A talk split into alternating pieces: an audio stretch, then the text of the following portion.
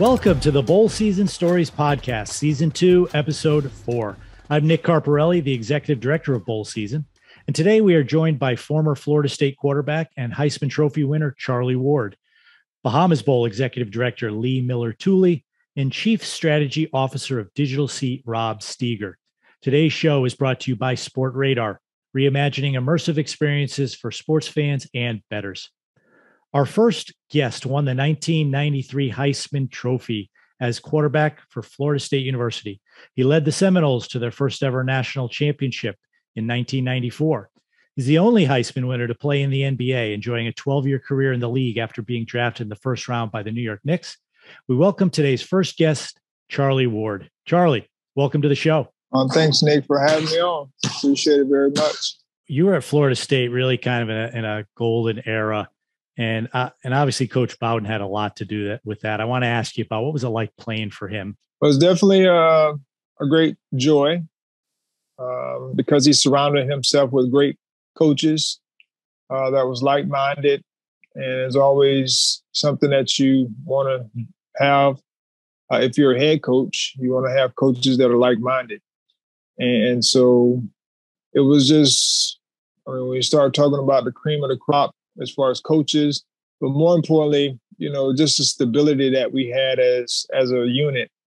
Uh, for my five years, I mean, I had for four of those years, I had the same coach um, as a position coach, and for uh, five of those years, I had the same running back coach, the same wide receiver coach, the same tight end coach.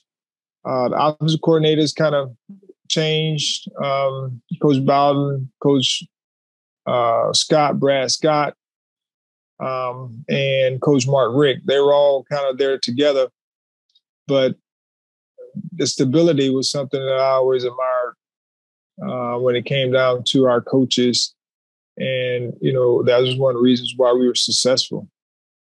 Yeah, you don't see that kind of uh, continuity nowadays, and no, that could be why that could be why some teams struggle for sure. Well, that national championship game was obviously a unique experience, but most players don't get an opportunity to play for a national championship, so they really look forward to the bowl game experience. And you've had, you know, mo- you know, you've had those as well. So let's talk about bowl games. You're including your redshirt freshman year, your true freshman year. Uh, you were part of five bowl games um, interestingly, th- you played Nebraska in three of them. Uh, right. We talked about the back-to-back Orange Bowl, your true freshman year. You guys also played them in the Fiesta Bowl, and then you also played three of them in Miami. Again, the two Orange Bowls as well as the Blockbuster Bowl in, uh, against Penn State in 1990. So, in general, tell us about the bowl experience. What it was like at that age to spend a, a week in Miami, Phoenix. You went to a Cotton Bowl in Dallas with your teammates. What what, what was that like? Uh, well, most of them outside of the, the last two, um, I was in and out. Um, I mean, not last two, but the my freshman year and my junior and senior. The two years in between, I was in and out because I was playing basketball uh, during bowl prep time and then bowl season. So um, but those experiences were always fun. Um, you know, you got an opportunity to um, be with your teammates, one, and two, you get an opportunity to, to do different things uh, while you're there, you know, as a group. Um, and so there, there were always times that we were always look forward to, you know, being able to go and experience, you know, what the what the city had to offer. Um, and they always do a great job of bringing the two teams together at some point to do competitions or you know be together as, as teams uh, to hear a speaker or whatever the case may be. But you know i, I always enjoy enjoy it you know the bowls uh, because it gives everyone an opportunity to have an off season uh, game. Or everyone but those that qualify an off season game. Um, as you prepare as you finish one season um, and you start preparing for another season. Um, which so you get some young players in, especially if they're if certain bowl games you get some young players in, get them, you know, get the feet wet a little bit. Uh, but I know for myself, um, my, my freshman year, I was the punter the whole year, but I didn't punt. But I enjoyed my Phoenix experience Uh, 100%. And the other years, you know, I enjoyed those as well, even though I was in and out playing basketball. Any stories my, or specific memories from those bowl weeks? You know, uh, you mentioned uh, the bowl organizers like to show you what's the you know, what's the best thing about their community, and they have fun activities for the teams individually as well as with the other teams. Any any particular event or you know something your teammates did that sticks out in your mind? No, I just I just remember going to some of the um, breakfasts, team like the FCA uh, breakfasts, um, which are always pretty pretty special, especially since I'm a Christian. Um, and it was something that I know as a team we went. Um, one because they had breakfast, and um, and two because we were able to, you know, be together. You know, had practice afterwards, uh, but you know, it was always special moments uh, that you get a chance to spend time with your teammates. And uh, you know, I do remember there was a bull ride uh, when we were in Phoenix. Um, one of the competitions we had against Nebraska was who who can ride the bull, the mechanical bull, um, the longest. And so, of course, that got the the juices flowing, competitive juices flowing. Um, but those are just there are a lot of moments like that uh, that we had uh, that, that you always kind of enjoy. Uh, a couple questions about basketball before we let you go. Uh, we mentioned you were chosen in the first round of the NBA draft by the Knicks. Uh, why did you choose the NBA stu- uh, instead of pursuing a career in the NFL? Well, as you know, the NFL has a draft just like the NBA, and so um, I gave myself options when it came down to what I wanted to do professionally. And so I worked, did not everything necessary to get into the NFL uh, because they had the first draft and I was preparing for basketball as well. Uh, but they did have the first draft. And, you know, I just made a statement that if I didn't get chosen in the first round of the NFL draft, then, you know, I would consider my other options. And of course, that was something that probably doomed me from getting drafted. Uh, but I knew going in that that could be a possibility of not being drafted when I made that statement, but it was true. If I had gotten drafted in the first round of the NFL draft, I would have gone and played football. Like there's been no discussion. Uh, but I didn't get drafted at all, which opened the door for me to go and pursue basketball 100% um, at that time. And then God opened that door, which was my prayer. Well, it certainly worked out for you. I mean, the average career in the NFL is, you know, three or four years where you played, I think, 12 years in the NBA. So um, happy that worked out for you. Th- those Knick teams, I'll tell you, they were so much fun to watch when you were there. Madison Square Garden was electric every night during that time. Well, just tell us about that. What was it like to play in New York City alongside Patrick Ewing in the in the mecca of basketball? Uh, well, I did have some glory days. Um, and then at the end of my career there, uh, the days weren't as glorious. Uh, and we had both of had the best of both worlds, meaning, you know, they, they came to support, but they also were harsh uh, when you didn't do well, uh, which, you know, you don't mind people being harsh, but we also want to encourage you, uh, which they did. They showed up each and every night. And when we had our glory days, which we I think we went six straight years or part of the playoffs for six straight years, and one of those years we made it to the finals. Um, they were there supporting us um, each and every game, sellouts uh, each and every game, and that's kind of what you expected. You know, being at Madison Square Garden and um, it was I was blessed to be able to play there because I had seen it a lot on television. Uh, but to be there every night playing home games uh, was was different. Uh, but it was a great experience. Um, I wouldn't trade it for anything else. And I was grateful that, you know, the Knicks gave an opportunity. Well, Charlie, uh, I know you're busy.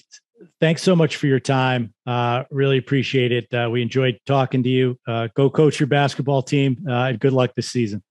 All right. Thanks, Nick. I appreciate it. We're going to take a short break and be right back with Bahamas Bowl Executive Director Lea Miller-Tooley. Stay with us. The forecast for this tax season? It's going to rain refunds, lots of refunds. File for less and get more with TaxAct, the official tax filing software of bowl season. Go to taxact.com to get started today. Welcome back to the show. Our next guest is the president at Complete Sports Management and the executive director of the Bahamas Bowl, Lee Miller Tooley. Lea, welcome to the show. Thanks so much for having me, Nick. I'm so excited to be on and to, to talk with you guys. It looks like uh, you're you're halfway around the world. Is that right?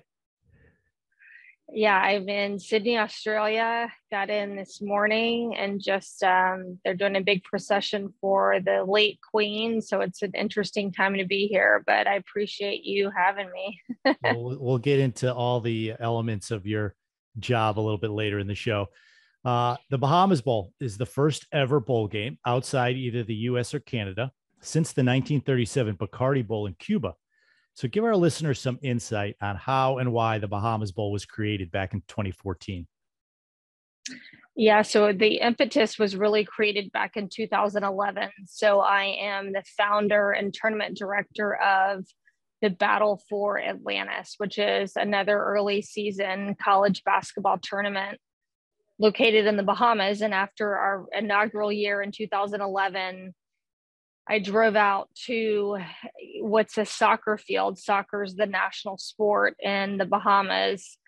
And I said, why not college football? I grew up in the South. I thought it would be a really unbelievable place to do a bowl game. And just sort of thought to myself, this would be such an amazing place for a student athlete to come down and you know do something different do something that's kind of not been done obviously in over 50 years and so that was the very basic nucleus of, okay, let's try and do this. And then several years, you know, two years went by and I went to a couple of spring meetings with college football and sort of networked and let them know I, you know, here's the nucleus of what I'm thinking. This is what we're trying to do. And Conference USA bid on it. And Britton Banowsky, called me and he said, Lea, what about a bowl game? You know, what about us tied in with someone else? And I said, Yes, this is exactly what I've been trying to do. And he came down with Jon Steinbrecher and we just sort of formed a pack, if you will, of okay, we're going to do this, let's figure it out. And that was sort of the beginning of what's now been the longest running international bowl game in the history of college football postseason. That's that's really cool uh, this you you touched on this. This bowl offers a destination that many athletes only dream of going to. We all know there's a football game played, but what else does the Bahamas Bowl experience look like for the players who participate and the fans who attend? I mean, it's opening a passport and getting a passport stamp. You know, a lot of these players, coaches, family members, you know, presidents of universities it's either their first passport stamp or their last passport stamp first and last in, in some in, in some instances. It's just it's a destination unlike any other game. You get to go somewhere it's 80 degrees the month of december. It's absolutely beautiful. You are immersed in a totally different culture. You get to experience first class resort hospitality you know so many games have to create situations where oh what we what, what are these players going to do today or you know what kind of hospitality do we have like ours is we're in a very beautiful position where we don't have to do that it's created for us because it's such a beautiful and unique place do you have a favorite memory from the bahamas bowl thus far I have a lot count. of memories. Too many to count. I have a lot. I have a lot of memories. I think you know, anytime you create something from scratch, something new, something in a country that's never been done before, there's a lot of hard work. There's a lot of painstaking things that go into it. You know, our inaugural year, we had Central Michigan and Western Kentucky, and Western Kentucky was annihilating Central Michigan and and putting out a lot of fires. It was a crazy, crazy game. But the fourth quarter, you know, I, I looked up and I'm like, oh my God, this is actually like it's West Central Michigan's coming back. Long story short, the last play of the game, there was three triple laterals. It, it was the craziest play, maybe in the history of college football. And we ended up getting nominated for an ESPY. And we had Popeyes as our inaugural title sponsor, which, because of that, they ended up opening three of the most successful franchises all over the world from this game. And I got to walk the red carpet with these kids from Central Michigan because of this lateral play. It was one of those things that was just like it was hell at the time. There was so much work that went into it, but we it was it was truly rewarded by ESPN for kind of everything that went went into it. So that was a really unique memory. I never knew that story, Lea. Something uh, something that could have never happened had that yeah. opportunity for that bowl game never been created.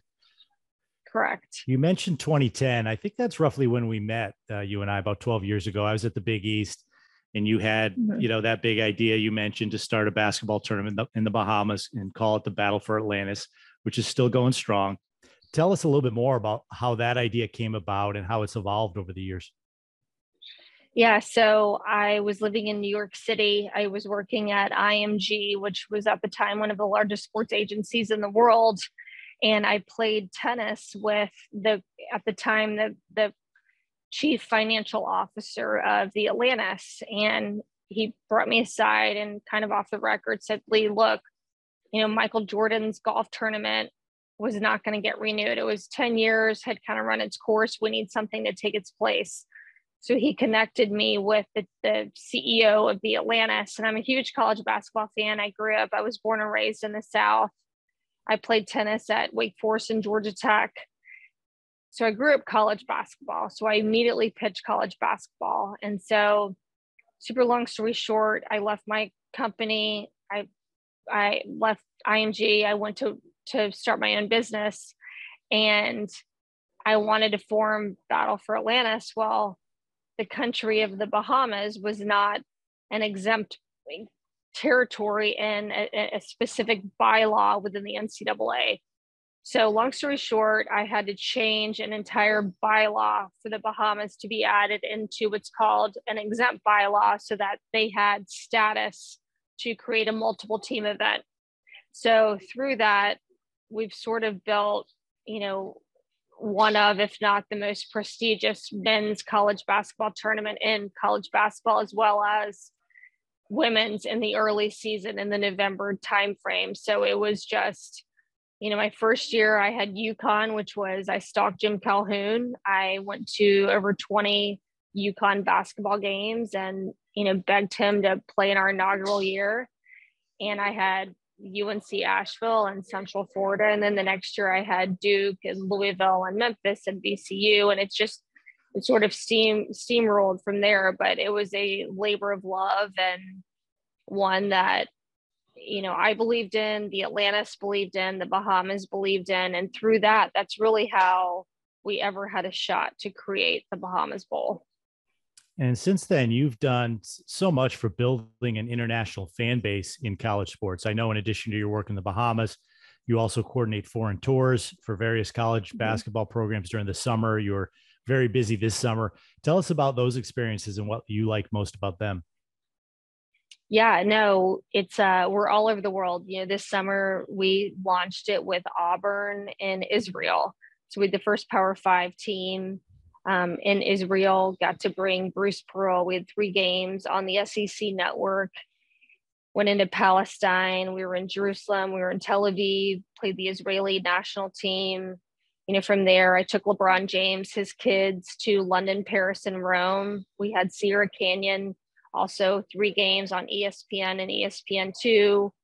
We had Virginia and Italy. We had Michigan and Greece. We had Ohio State and the Bahamas. We dealt with, we had you know 21 teams that we worked with. It's just been most of our business is around the world but i'll bring it back to the bahamas where that was the impetus of battle for atlantis and then the bahamas bowl and then kind of launching my foreign tour business with kentucky on espn and the bahamas. And then just i travel the world with my husband for a living for both of our businesses. And so getting into the foreign tour space and just curating once in a lifetime experiences for coaches athletes and also you know creating content that media respects and wants and and needs. So it's it's a really amazing amazing opportunity to kind of go anywhere we want and work with who we want and you know deal in a sport that is you know near and dear to you know the the nucleus of my business. Really interesting. I, I, hope you're keeping really good notes for your book someday. Well there's a lot of proprietary information that i'll never be able to share but it's pretty interesting. Yeah all right. I, I get it. I get it. Well let's uh let's talk about nil for a minute. Uh it's still new to college athletics. People are trying to figure it out but it seems to have influenced these early season basketball events like yours, uh, maybe first and, and more so than, than some other areas. Can you tell us about that? And also how you think it might influence the Bahamas Bowl and other bowl games in general in the future? Yeah, look, it's an interesting space. Love or hate it, it's not going anywhere. So if you want to keep up in college athletics, you have to get into the space. That's the way that I look at it. So I'm not opposed. I'm not for it. I'm not opposed to it. It's just part of the new space in college athletics. So in college basketball, yeah, I'm in the space. We're launching a big time game this fall that's curated around NIL. It's a space that's not going anywhere. It's only going to gain momentum.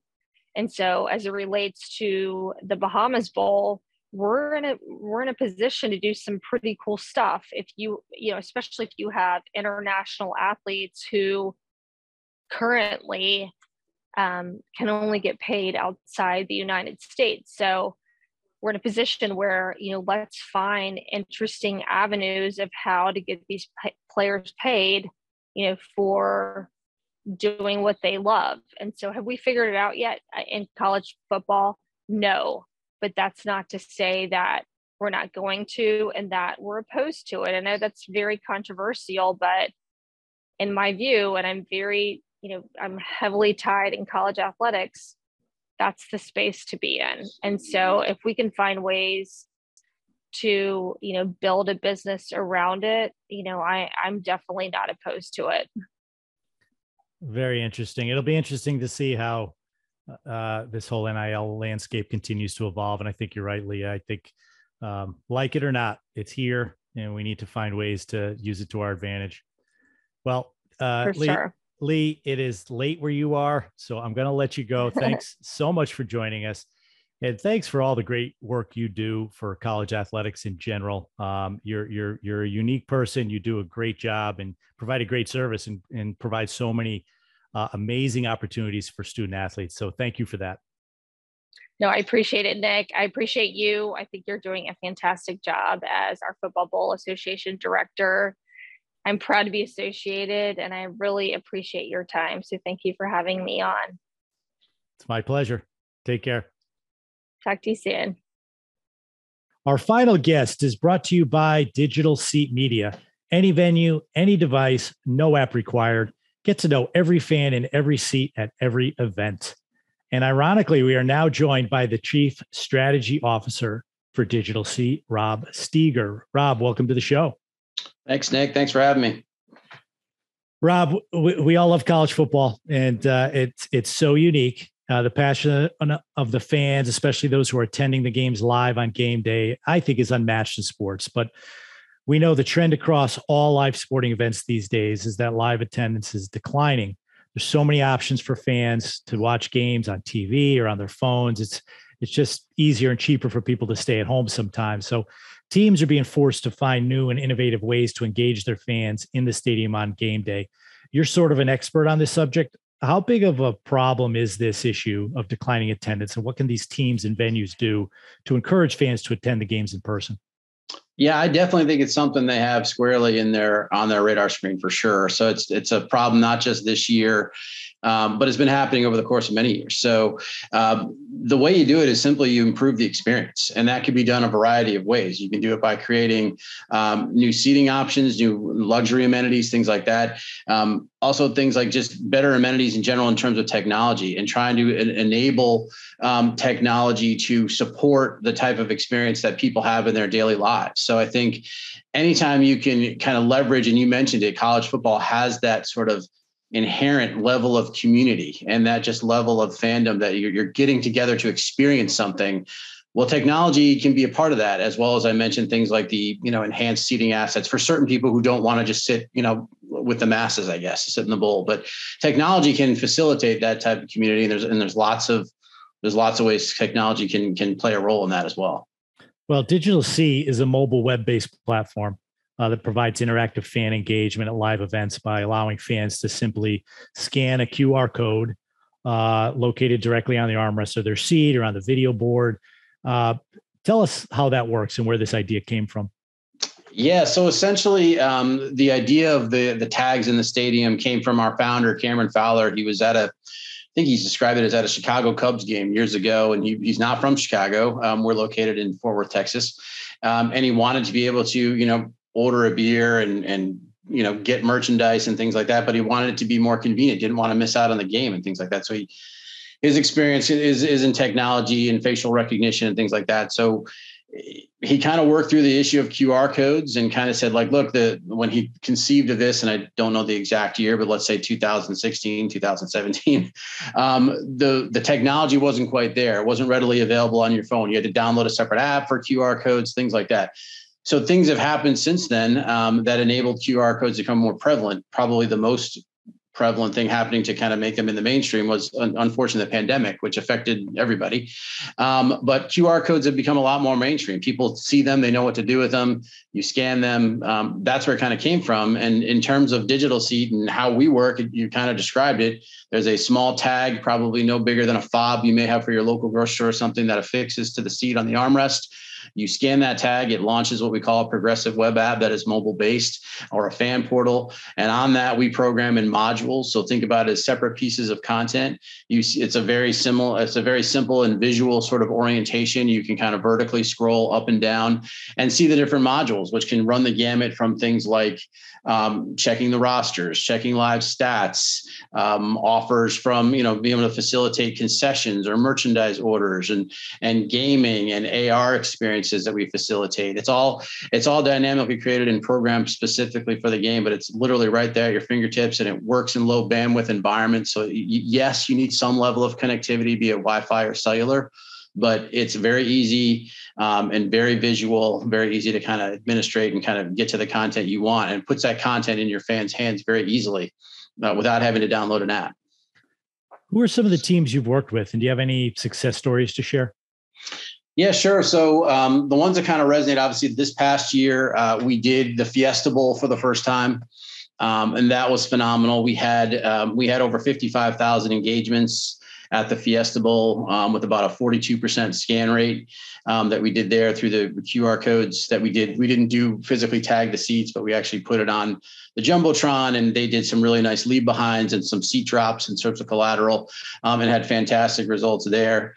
Um, another one that jumps to mind is things we've done. Oklahoma City Thunder is one of our partners in the NBA, and we've done we get about we did their season last year got about 35% of uh, folks attending and fans attending scan those tags and we had a lot of success with like click throughs to enter to win. We had over 18000 engagements over the course of the year um, for that one. Another one i'll mention real quick is um, we have a lot of partnerships in college uh, in college sports. Um, we have a great partnership with learfield img college. Um, something we did with Baylor University for football um, last year was we did this program that was a uh, you know a section battle. So we basically prompted people on the jumbotron in sections in these three separate sections to scan their digital seat tags, and whoever scanned the most tags in a set period of time won a free, uh, you know, sort of coupon to get a free Whataburger. So, I mean, that's just, there's many more, but those are the ones that jump out, um, you know, quickly in terms of like success, but engaging fans, um, making it easy. I mean, all these things are, are what Digital Seat can provide. Well, this certainly sounds like uh, the way of the future, Rob, for sure. And I'm sure we're going to see uh, more of that and see more of uh, digital seat in in uh, bowl games across the country uh, this coming year. Rob, thanks so much for joining us on the show. Uh, I look forward to seeing you at a game sometime this year, hopefully. Absolutely look forward to it, Nick. Thanks for having me. I appreciate it. Of course. And thanks to all of you for listening to this week's Bowl Season Stories podcast. Please join us next week when we will welcome another lineup of great guests. If you like the show, we'd appreciate you dropping a five star rating for the podcast. And as always, you could follow all the podcast and bowl season news on our website, bowlseason.com, and on our social media at bowl season. Thanks for listening. Ah!